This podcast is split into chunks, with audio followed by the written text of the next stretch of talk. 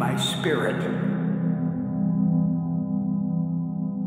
I was once alive. You are a specter from the gods. Walk with me. All right. You're listening to Wait You Were Mormon with Devin Brown. I'm your host, Devin Brown. And for episode 14, we've got the lovely Christy Johnson. She opens up about her mission to Chicago in the 80s and some of the trials she experienced at that time. She opens up about abuses she'd faced over the years from seemingly faithful priesthood holders. She talks about the stigma of never having been married in the temple and being a young single mother, and much, much more. Again, if you enjoy what you're hearing, please share one of your favorite episodes with a family member or friend. And if you want to keep track with all things Wait You Were Mormon, be sure to check out www.waityouweremormon.com. You can find all of the episodes there, and of course, you can access all of the social media links. All right, thank you guys for your listens and support, and please enjoy.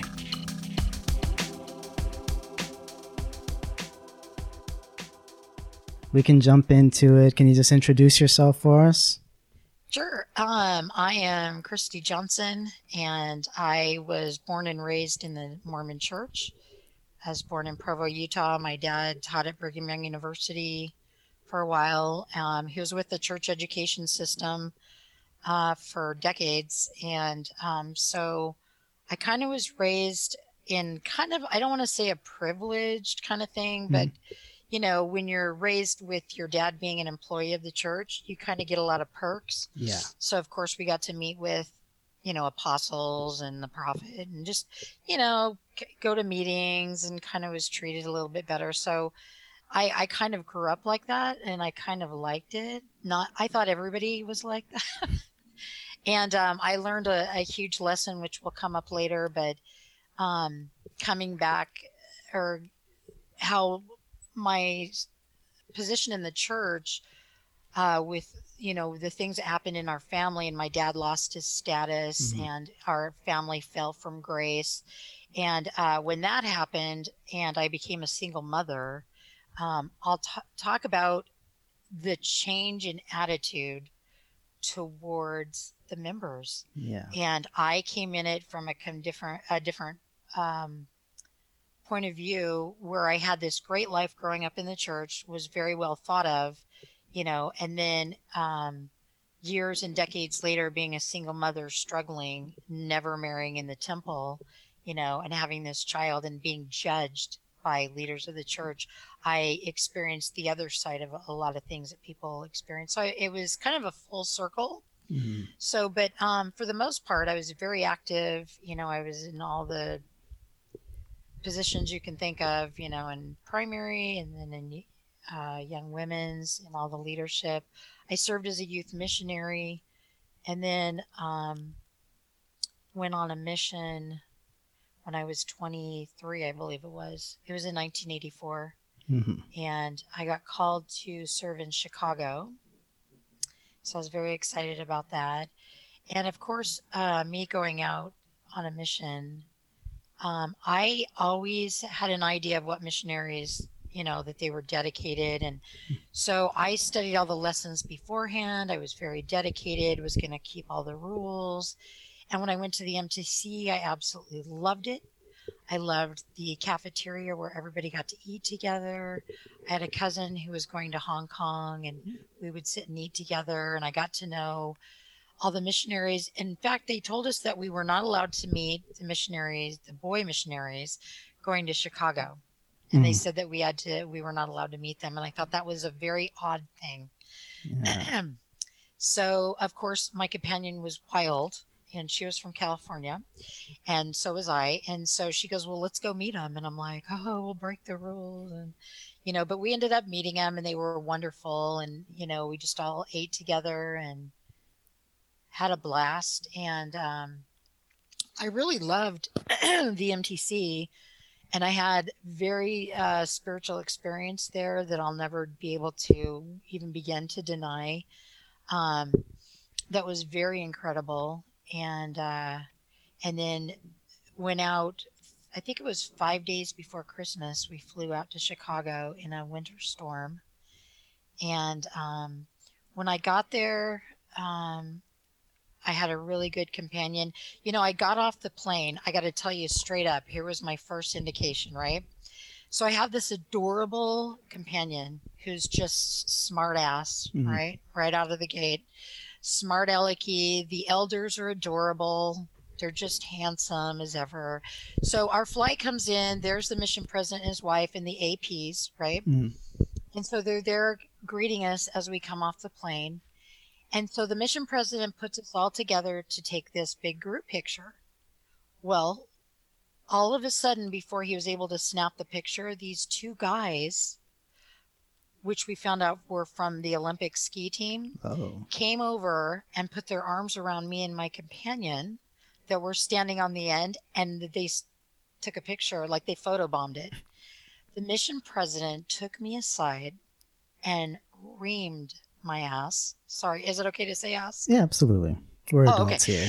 reamed me because he said you two will never serve as companions in the mission field and i said why and he goes that was inappropriate and i said we didn't do anything we were photobombed Yeah. and I knew right away, you know, like we went to the mission home and the next day he interviewed us and he kept asking me, Is there anything you need to confess to? Are you sure you don't remember anything? And I was like, No, I'm this really good kid. I didn't do anything. Mhm. And so I met my companion, loved her, went to my new area.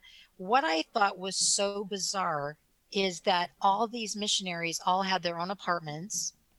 And the first mission um, apartment they took me to, we were going to meet the other sisters. When I got there, there was probably 12 elders there in this little apartment and all these sister missionaries, and they're having this party. And they're hanging out, eating pizza, everybody's joking. And I'm like, this reminds me of college. Hmm. I could dig this, right? And so then there was my companion, and then this guy um, who was in the office area kept trying to get my companion to go in the other room and talk to him. And I was like, no, we're not allowed to be alone. And somebody went like, oh, Sister Johnson's a narc. And I'm like, what? Why am I a narc? I'm trying to keep the rules. And I was like all like confused, like, why are we all hanging out in an apartment together? And Mhm. it just seemed weird, but I loved it. And everybody was kind and loving. And this one elder called me Sister Raspy or Sister Smutly because when I laughed, I ta- I laughed like that character Smutly the dog with the raspy Ah. um, laugh. So that's what I became known as. And I, it was in the middle of winter and loved it. The missionaries were kind, the members were kind, and I just fell in love with my mission. And then we got permission because we were in the mission home area or the mission office area, and we got permission to have a New Year's Eve party in the office. Mm. And I'm like a greenie, right?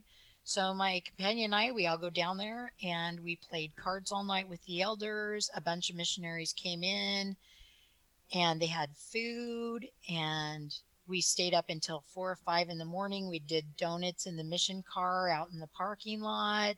That's the first time I'd ever learned how to do that for my district leader. And I was like, I love being on a mission. And it was great. And it was snowing. And then I remember getting home. And then the next morning, the mission president called, and I heard my companion crying on the phone. And then I had to get on the phone, and he said, How dare you break the mission rules? And I said, I was told we had permission. And he goes, Do you really think I would give permission to party?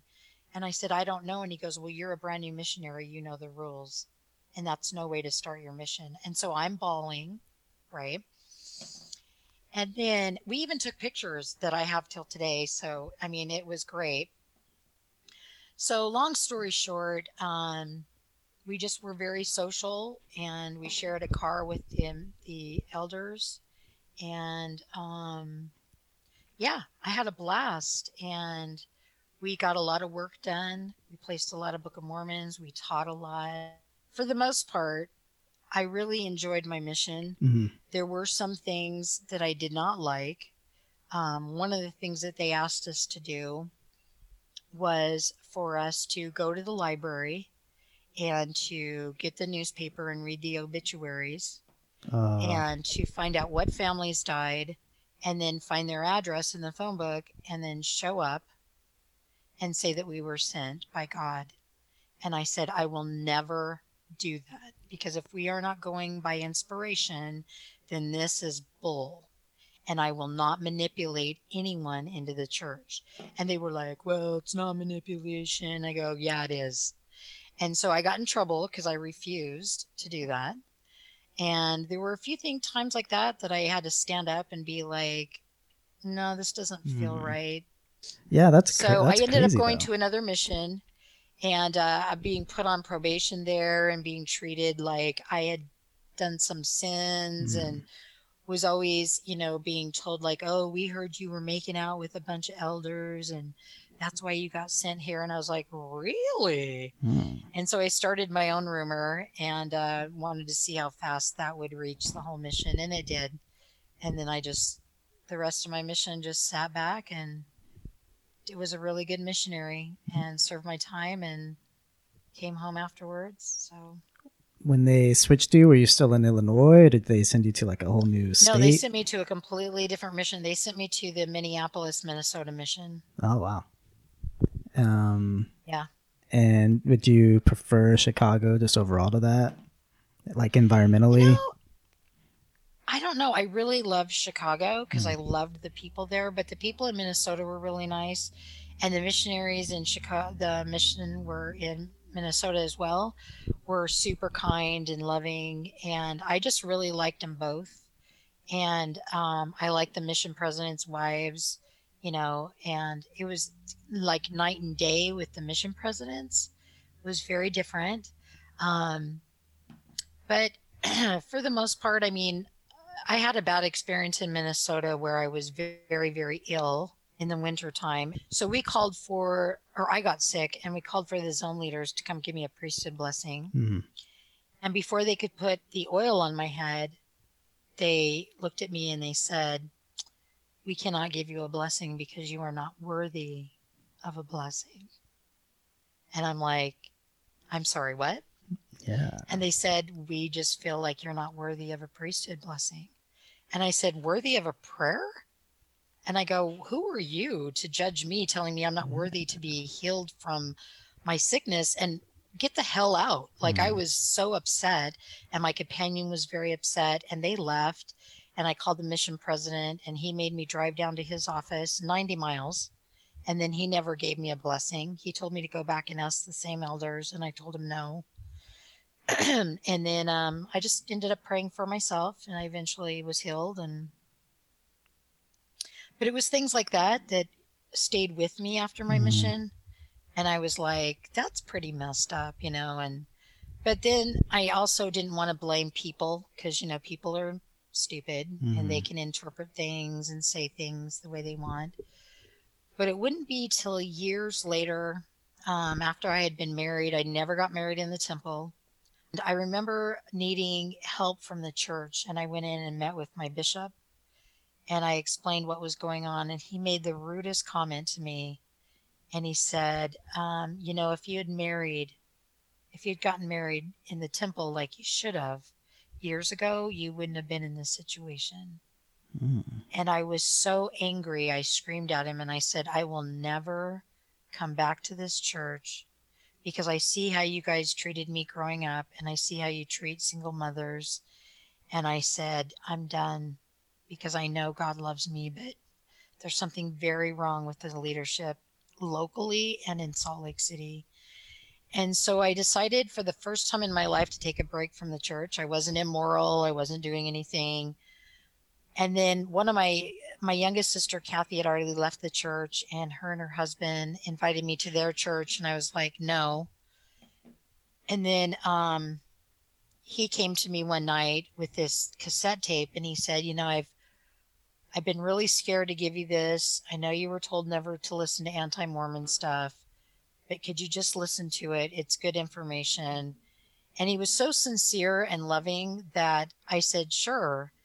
And I held on to that tape, and I finally had got to a point in my life where I got down on my knees and I asked Heavenly Father to help me to understand if there was something on this tape that I was supposed to know, if He could just enlighten me. hmm And I said, I don't want to be anti Mormon, but if something's wrong in the church, can you just let me know? And I was asking sincerely. And so I listened to the tape and it raised some questions about like Brigham Young and Joseph Smith. And I was like, oh, there's no way this stuff is true. So there was a place in town that my sister told me about called Ex Mormons for Jesus. Mm. And they had this gigantic library of all Mormon published books. And I went in there and I said, I need this book, this book, this book. Be here. I'm not working right now. I don't want to be bothered. And I said, I am, if you'll just leave me alone, I'm going to read. And I spent two weeks every day in there reading and studying about, and this is all church published books hmm about Brigham Young, Joseph Smith, uh, stuff that Hinckley did, like when he paid for that um, Oh, the Salamander paper. letter. It pro- yeah was proving Joseph Smith was a fraud, hmm and like he he used the church's money. And I said, if why would you spend money if you know that Joseph is not a fraud? Why would you spend money trying to, you know what I mean? hmm and it didn't seem right. I started saying, okay, something is not right. And it finally, after the whole Brigham Young thing and the stuff that he taught about black people, hmm the African American race, and the whole pre earth, like just so foul, and things that Joseph Smith did, and how he practiced polygamy, and how he lied, all the lies. And I was like, and then the truth about why he ended up in jail, you know, and how he ordered the burning down of the the newspaper and like how they were involved in fraudulent, you know, money laundering, like all this stuff. And I'm like, these guys are bad people. Oh my God, what has happened? Right. And I was completely devastated, so much so that I could not talk, like literally lost my voice. And I remember just looking at my sister and she goes, Oh no, you got all the information, right? And I go, Yeah. And she goes, Are you okay? And I said, Mm-mm. And I remember just feeling my whole world crashing in and not knowing if there was even a God and looking at the world very differently.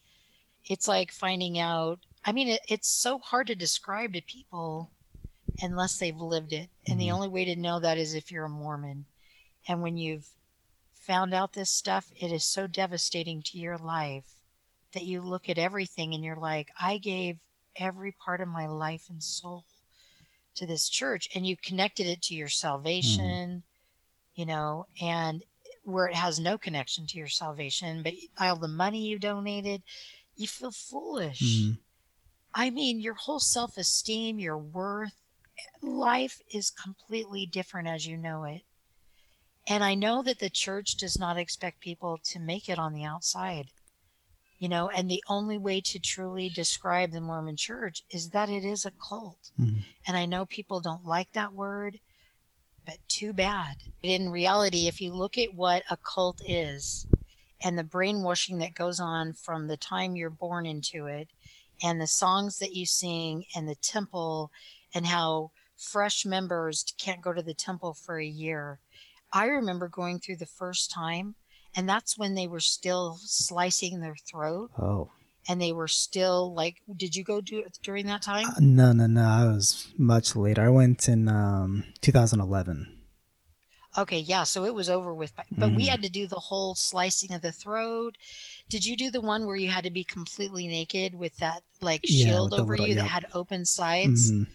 Yeah, and then like you have to stand in a stall and somebody puts garments on for you, and I'm like, I don't know you. Like, I can put my own on, thank Yeah. you.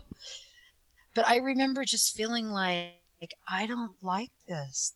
This feels very. It just felt very wrong. Mhm. But you know, you're you're made to feel that it's beautiful. Yeah. You know, and you get to wear the garments, so everybody wants to wear the garments and be, you know, a temple bearing or whatever person. hmm So you do it.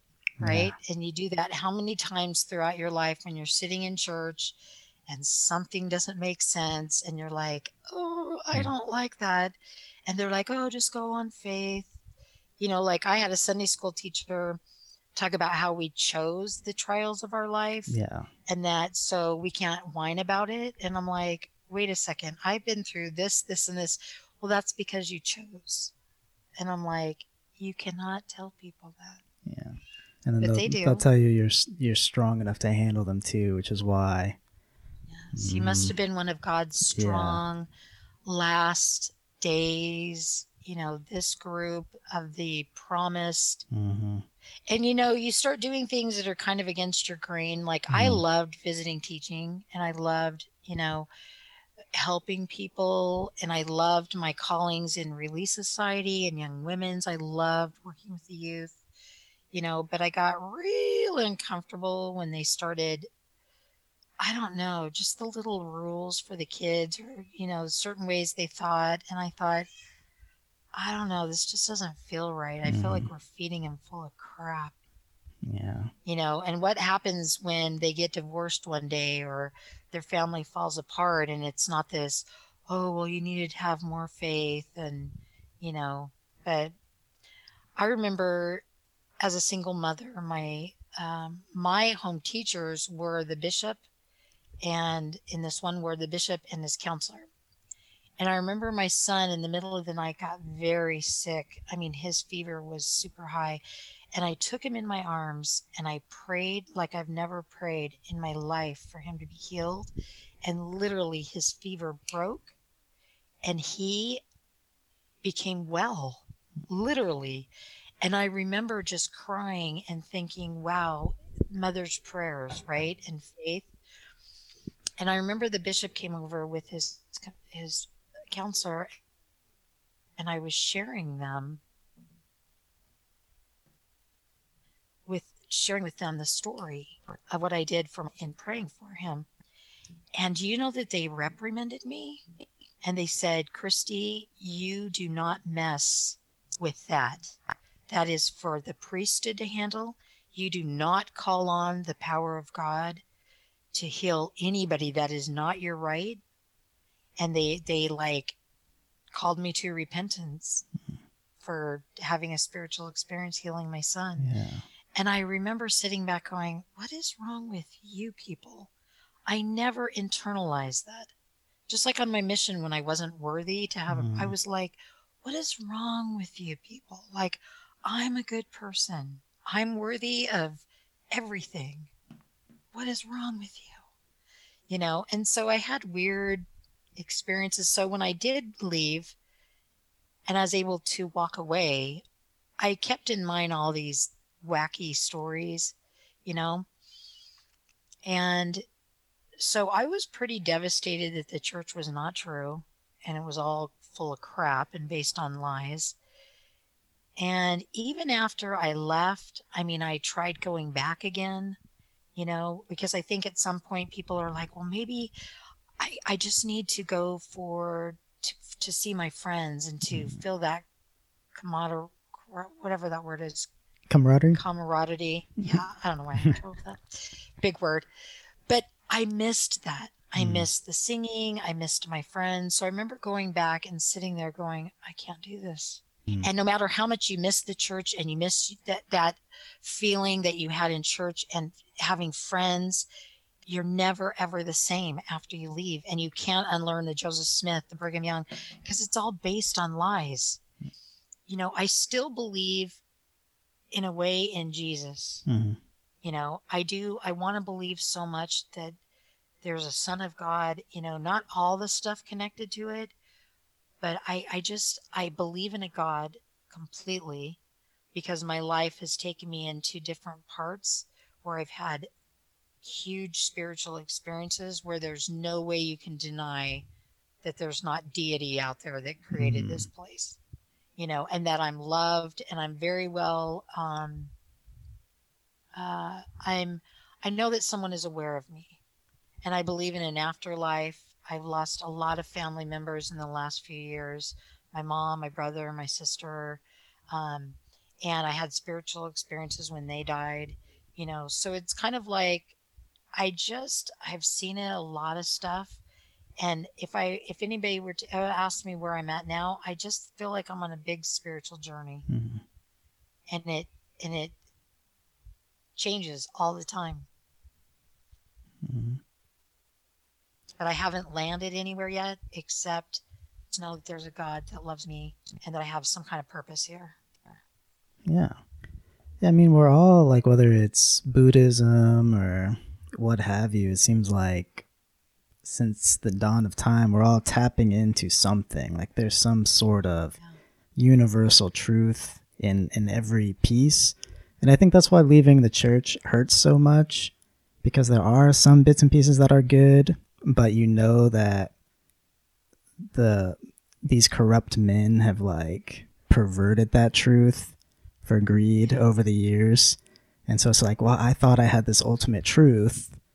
And then so how am I supposed to believe any sort of structure?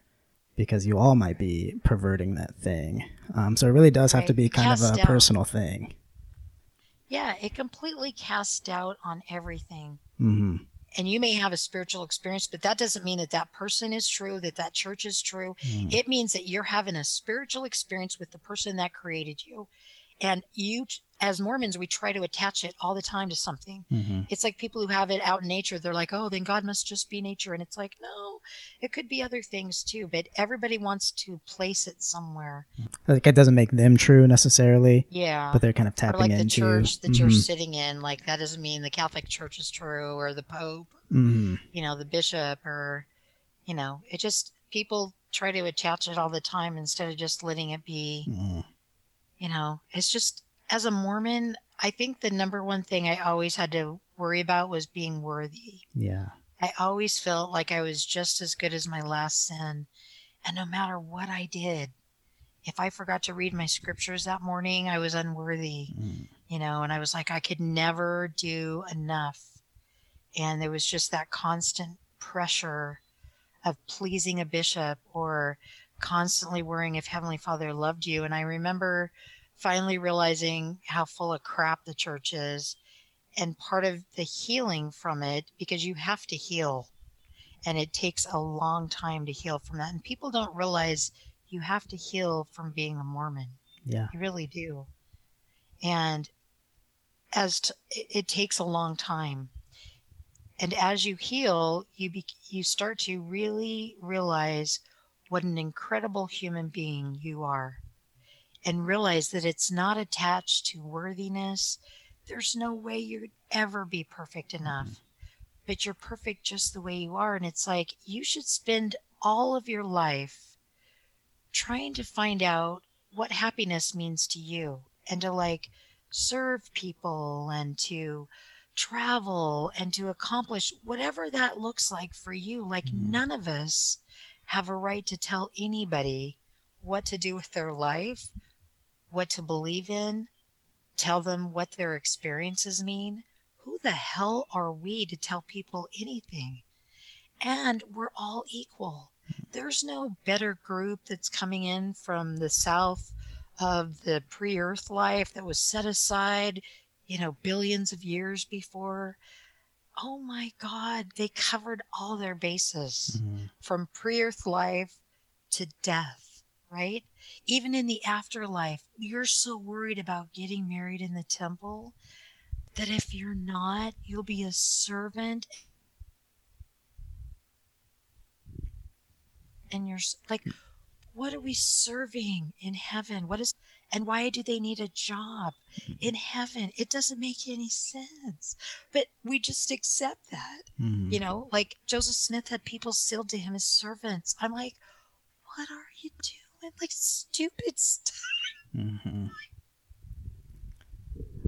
Yeah, I remember um, reading stuff like the that on my mission. that we believe. Like, oh, I remember reading stuff like that on the mission because you have so much study time. Just like Joseph Smith saying, like, the same sociality that exists here exists there. And it Yeah. sounds very like, oh, like reaffirming at the time. And then once you learn all the history, you're like, oh, like this is really just justifying, like, your sexual escapades and desires ultimately. Like really that's what it kind of boils down to. Um Yeah. it's pretty it's, it's pretty crazy. It's weird to know that the church was based off so much weird sexual stuff. hmm You know, like the whole Joseph Smith making a pass at that his friend's daughter, a little girl, you know, and and then him going to print the story and then their thing is ordered to be burned and then all of a sudden Joseph's arrested and they're like, "Oh no, it was just because he was Mormon." And I'm like, "Why did they leave in the dead of winter in Missouri? Why would you take children and get wagons together?" Now that's where my dad's family comes from. Mm. We are literally on the ward directory with Joseph Smith, Brigham Young, all the those dudes, right? Mm-hmm. In the early first wards. And then after Joseph is killed, they're all in Missouri, right? And so our great whoever is a big wig with Brigham Young, and he's bringing all these wagon loads in the middle of winter. People are freezing to death, and you're like, why are you leaving in the middle of winter? And why are people wanting to kill you? Why are they wanting to kill your leaders? Let's take a look at that. No one questions that in the mm-hmm. church, you know? Not saying that the Mormons were never pro- persecuted, they were, but they also did a lot of damage. Yeah. They did a lot of damage, and people were up in an uproar, you know? And if you really study it, you find out why. Yeah. You know what I mean? But they leave that crap out. Oh yeah, I used to really be into um, the Pratt brothers, like Orson and Parley. I was like, Uh-huh. oh, these guys are oh, powerful, powerful. And then I remember reading a thing like um, where like Parley, he was martyred, he was killed like on a mission, and I was like, oh my gosh, and this is persecution, Mormon persecution. That's what's so horrible. And then I learned that uh, he was actually killed by like the ex-husband of uh, one of his like new wives. And it's like, oh, okay, yeah, we left that part out. Like the guy had a very kind of, he shouldn't murder, but like it's pretty good reason to like murder a guy. Yeah. well, it's like Joseph Smith. He sends these guys on missions, right? For however many years. hmm They come back and he's married their wives and has their children.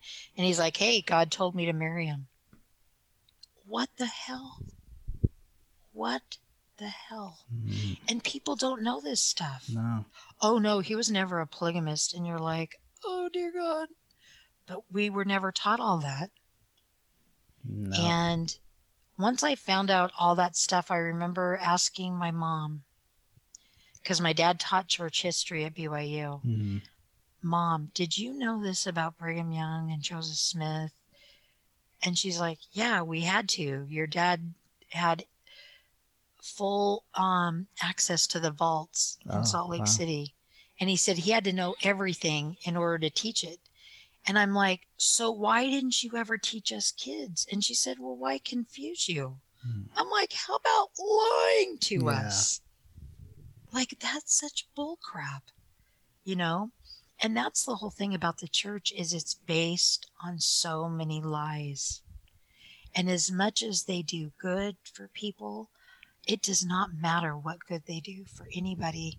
They can they can buy out every market and media and be the richest church in the world and do all these great things, but you know what? You're still liars Yeah. and you're still based on garbage and you still lie to people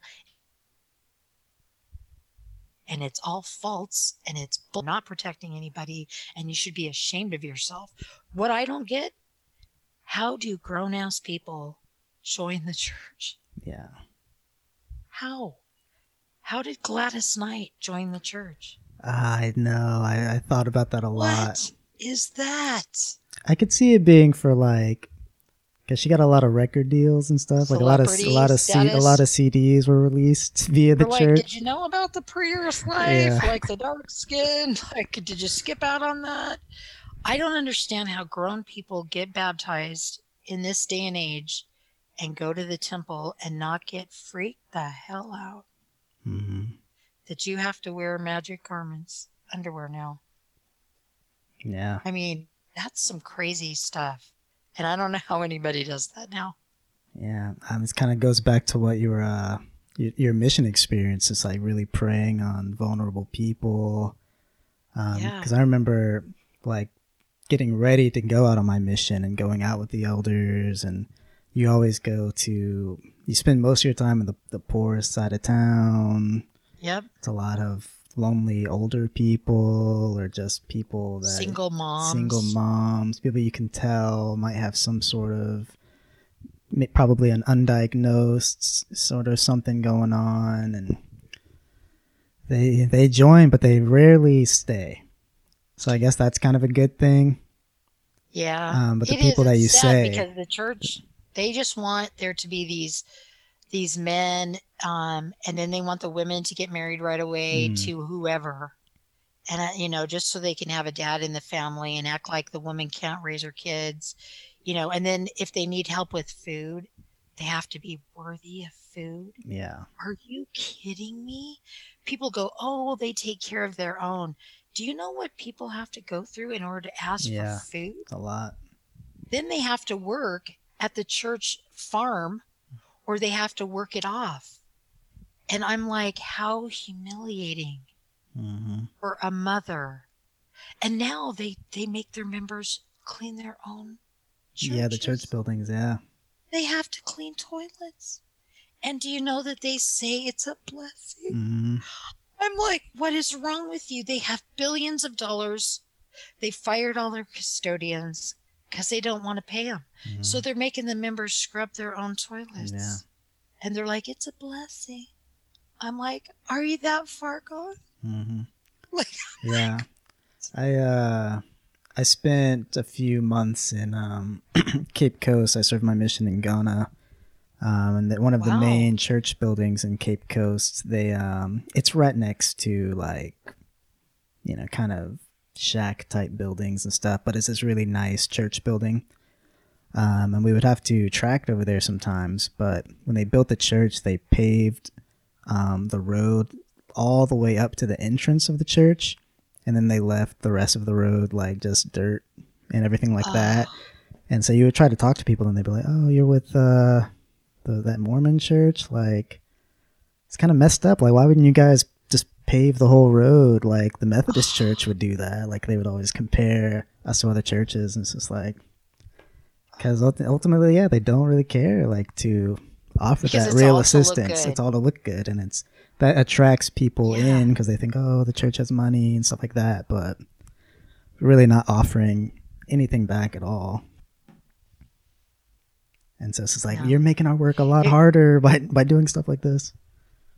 yeah. Or don't teach single moms, make sure there's a man, Mm. you know, so we can do families. And it's just, I just, that's not how Heavenly Father, not the God that I know, not at all. You could be single, never have a child in your life, and you're still the greatest thing Mm. creation that's ever walked the earth you know and that's what people don't understand is it takes years to heal but the healing is worth it and if you don't go nuts and that's why i tell people some people get stuck in the anger Yeah. and the resentment and it's like go for it i mean they've got every right right if you want to be pissed off and angry at the church then be pissed off and angry at the church do it for however long you need to because you have to work that that out Yeah. right because that takes a long i am still angry at the church and so i've taken these journeys where I, people go wild and they get into these big sexual oh we're gonna go ass you know butt ass wild and Mm. and I'm like, well, then that's your journey right now. If that's what you want to do, I don't really care. I don't want to know. Like, do whatever you're going to do.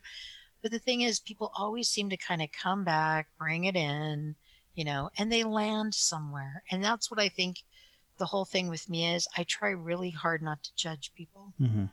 you know, because I see when people first come out and they're devastated Yeah. and then they go, oh, there's no God. And then they're very bitter. And then they start taking drugs and they're having sex with everybody. And then that, that gets old, right? Because morality, you need some kind of morals, Mhm. you know? So eventually people are like, okay, well, I'm tired of that, you know? And it's like, there's have a spiritual experience with God at some point in your life.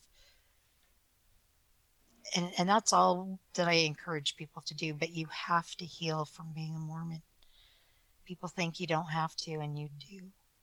Yeah, you really do. Um, yeah, it is a lot of baggage. It's a lot of baggage. Um, Yeah. So as far as healing, like, what do you recommend? Would you recommend people do a lot of talk therapy or replace something with like another belief system, like the Buddhism? Yeah, I think it's really up to the individual. What I found the most useful is to join groups Mhm. of ex Mormons. There's wild ones, there's supportive ones, there's Christian ones, there's Buddhist ones. There's so many different ex Mormon groups out there that I don't know if you could still. Oh, there we go. Yep. You moved a little bit. Oh, oh, there we go. Um, but there's so many different groups. So I think the number one thing is to find other people that are going through exactly what you're going through. Mhm. Don't do it alone. Don't do it alone. And you may find that you're in one group and they sound nutty after a while and you're like, I'm out of here. And that's okay. Then join another group. Mhm. But make sure you're surrounded with people that have your like mind. And you may join several different groups until you finally land just on your own and say, forget it. But I think it's important to know that you're not alone and that when you, that other people need to ask questions, that you can be like, yeah, here's my experience. You know, because a lot of people are having trouble with their parents Mhm. even as adults. There's people that are my age in their 50s that are scared to tell their parents Yeah. that they left the church. They're 50. And I'm like, that's so sad that parents have such anybody, you know, but that's it's just all part of it. Mhm. So I just say find as many friends as you can in the ex Mormon group. You're going to join several, you're going to go through different journeys. You know, who knows? But just go through the journeys and let yourself live every moment. Enjoy it. There's no right or wrong. And you will land someday. If you seek your higher power, you will land somewhere. And that will only look like what it's going to look like when you get there. Mhm. There's no rules. hmm So as So- you've uh, kind of gone through this years long journey, like, is there anything looking back that you would do differently? Um, yeah, I think I wouldn't join churches Mm. where I would, because people step out of the Mormons, and I'm telling you, a lot of these, and I hate to put down, I, I hate to say Christians, but there's some Christian churches that are very fanatical. And there's pastors that lie in wait, waiting for more leave, and then they jump on them. And then they want them to join their church and they want them to get really radical in the Bible. And Mm. it's like from jumping from this radical to another radical. And I think if I could have avoided like watching that happen, like this must be the true church now. And I wanted to land in a church so badly of truth that I was willing to put it all into another church. And in reality, there's bad people in that church. The pastor was sleeping with some guy's wife, you know, his wife was off to, and I'm like, what is happening? You know, does nobody just go to church anymore? Mhm. And why is there a band up there playing with a drum? Like, I was like, what is happening? No one's loving God. And then it's like, yeah, he does it by playing the drums. Mm. You know what I mean? Like, there was so much judgment. And I think the number one thing you leave with, besides being devastated, is you don't realize how judgmental you are Mm. of other people. I mean, the slightest stuff. Like, oh, really? And I'm like, Christy, what the hell? I was judgmental and I still catch myself acting like that. Mhm. And I go, I don't know if that's white privilege, if that's Mormon privilege. I don't know what that is, but I have to work at it every single day because that is a part of me that I am ashamed of. And I have to work on it every day. But if I could change anything, I would not jump into other churches. And I would relax and not panic. hmm Yeah, I think that's that's really good advice. Like you you have to keep yourself occupied for sure. So much of Yeah. the church demands so much of your time. Yeah. And then once that's gone, you can just feel sort of listless and purposeless. Yeah. Like, what Um, do I do now? Do I go volunteer my time? Mhm. If you want to, if you don't want to, no one's going to care. Yeah. It's always great to give back and serve. And I think that's where we find most of our accolades in life by giving back to people. But if you don't, it doesn't mean anything. Mhm. you know but you find out like should i go serve somewhere should i not be doing something should i work for the home like it's very it is scary and you have all this time on your hands and you start feeling guilty right? Because i was always like should i be doing something? And it's like and i didn't even know what my favorite color was. Mhm. literally i knew i liked a couple things but i was like do i like art? Do do i like going to museums? Yeah. like should i go back to school? Um should i go for that or should i pick a guy that's kind of wild like i've kind of like that kind of guy but it's weird because you literally almost have to give yourself permission Yeah. to not be defined by literally anything Yeah. and don't panic about it. Like, don't worry about dying. Dying's beautiful. I've seen three people do it, Mhm. been with people. My mom walked her through the whole thing, watched her leave this world. Um, it's a very spiritual experience, nothing to be afraid of. And I think people's worst fear is dying Mhm. truly. And if you can make peace with that, then you can start living and being like, what do I like? Mhm. What music do I like? Yeah. But it's all about being kind to yourself. Yeah. That's it. That's the number one thing is to be kind and loving towards yourself Mhm. Yeah. above everyone else in your world. Make sure you're kind to yourself Mhm. and don't be hard on yourself. Yeah. And you really got to learn to listen to your body too. I've learned Uh, over the yeah. years, um, because kind of what you were talking about, like you, it's a, such a pendulum swing. You go from one extreme to the other, Uh-huh. and like just recently, I was having, um, I was out for brunch. I was having a cup of coffee, like a black coffee, and then I finished the coffee, and I was like, you know what? I don't think I like the way this even makes my body feel. Like, why do I keep drinking coffee? Like, I just assume I have to with breakfast or something. And it's, and it's like, you, maybe you really don't even enjoy coffee. And then that's okay. Yeah. You know what I mean? Just yeah. whatever you're doing is okay as long as it's true to you. Yep. Mm, Yeah, that's so true. Because people, I remember drinking coffee the, for the first time going, I don't know what the big hype is. Like, Mhm. that's disgusting. Of course, that was prior to Starbucks days. Yeah. Now I love it. But yeah, listening to your body, enjoying your body, mhm, like literally, what is your sexuality? mhm. People don't know, you know, it's so black and white in the church. And so, you know, man, woman, and it's just ridiculous. Like, who the hell are we Mhm. to tell anybody what's right and wrong? Yeah. Like, why can't you love a man and be a man Mhm. and get married and have the same rights? So it's just the longer I was out, better person I became. And I, I like me. I'm not perfect, but I like me. Yeah. Yeah. And that's that's a good place to be at. Yeah. It's a really good not place to be at. by any means.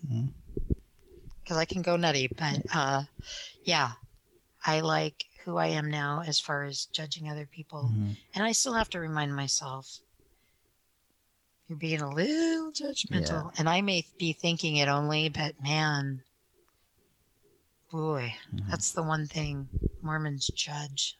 Yeah. Yeah, but that uh, that self awareness is good to have. Like, if you're if you're gonna become your authentic self, like you have to be able to look within yourself for sure. Like, if you don't have that introspection, you're never really gonna to really grow into the fullness of what you're capable of. Like, in my opinion, Yep. um, yeah. So don't be Yeah, so you hard gotta on let yourself. people, Yeah. it's okay for people to be people. Mhm. There are no rules. dictating to what we have to do with our lives, who we get to love, or anything like that. It's not up to us. Mhm. And there's a higher power that doesn't give a crap who you sleep with Yeah. and how many times you sleep with them. Just be safe, use safety, but no one should care. Literally, it's their choice, their life. And as long as you're not hurting anyone and it's all consensual, and I'm talking about adults, not Mhm. weird people, but people need to just let people be themselves. And that gives you permission to really find out who you are too and Mhm. say, I need to find out who I am outside the Mormon church Yeah. and outside that lens because that lens is so horrible. Yeah. Well, is there anything, Christy, that I haven't asked you that you wanted to speak on?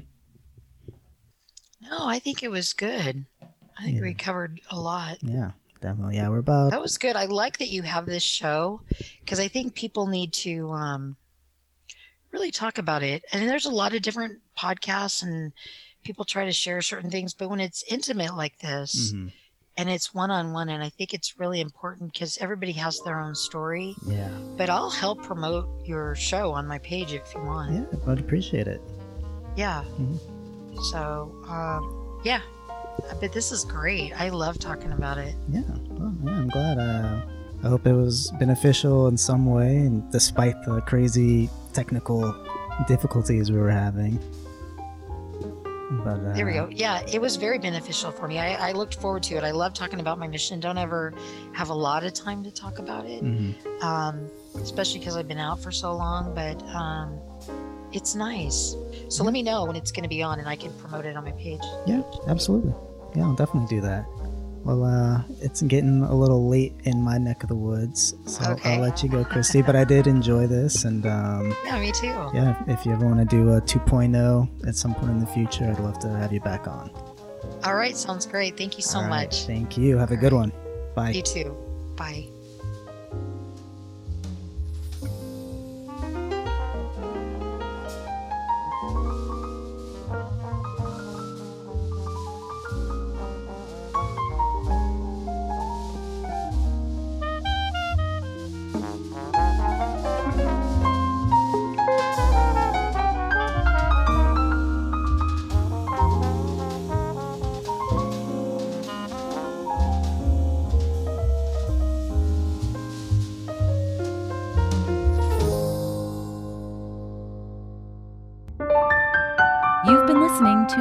Focal Point podcast for the Focal Point Cinema and Sound Company.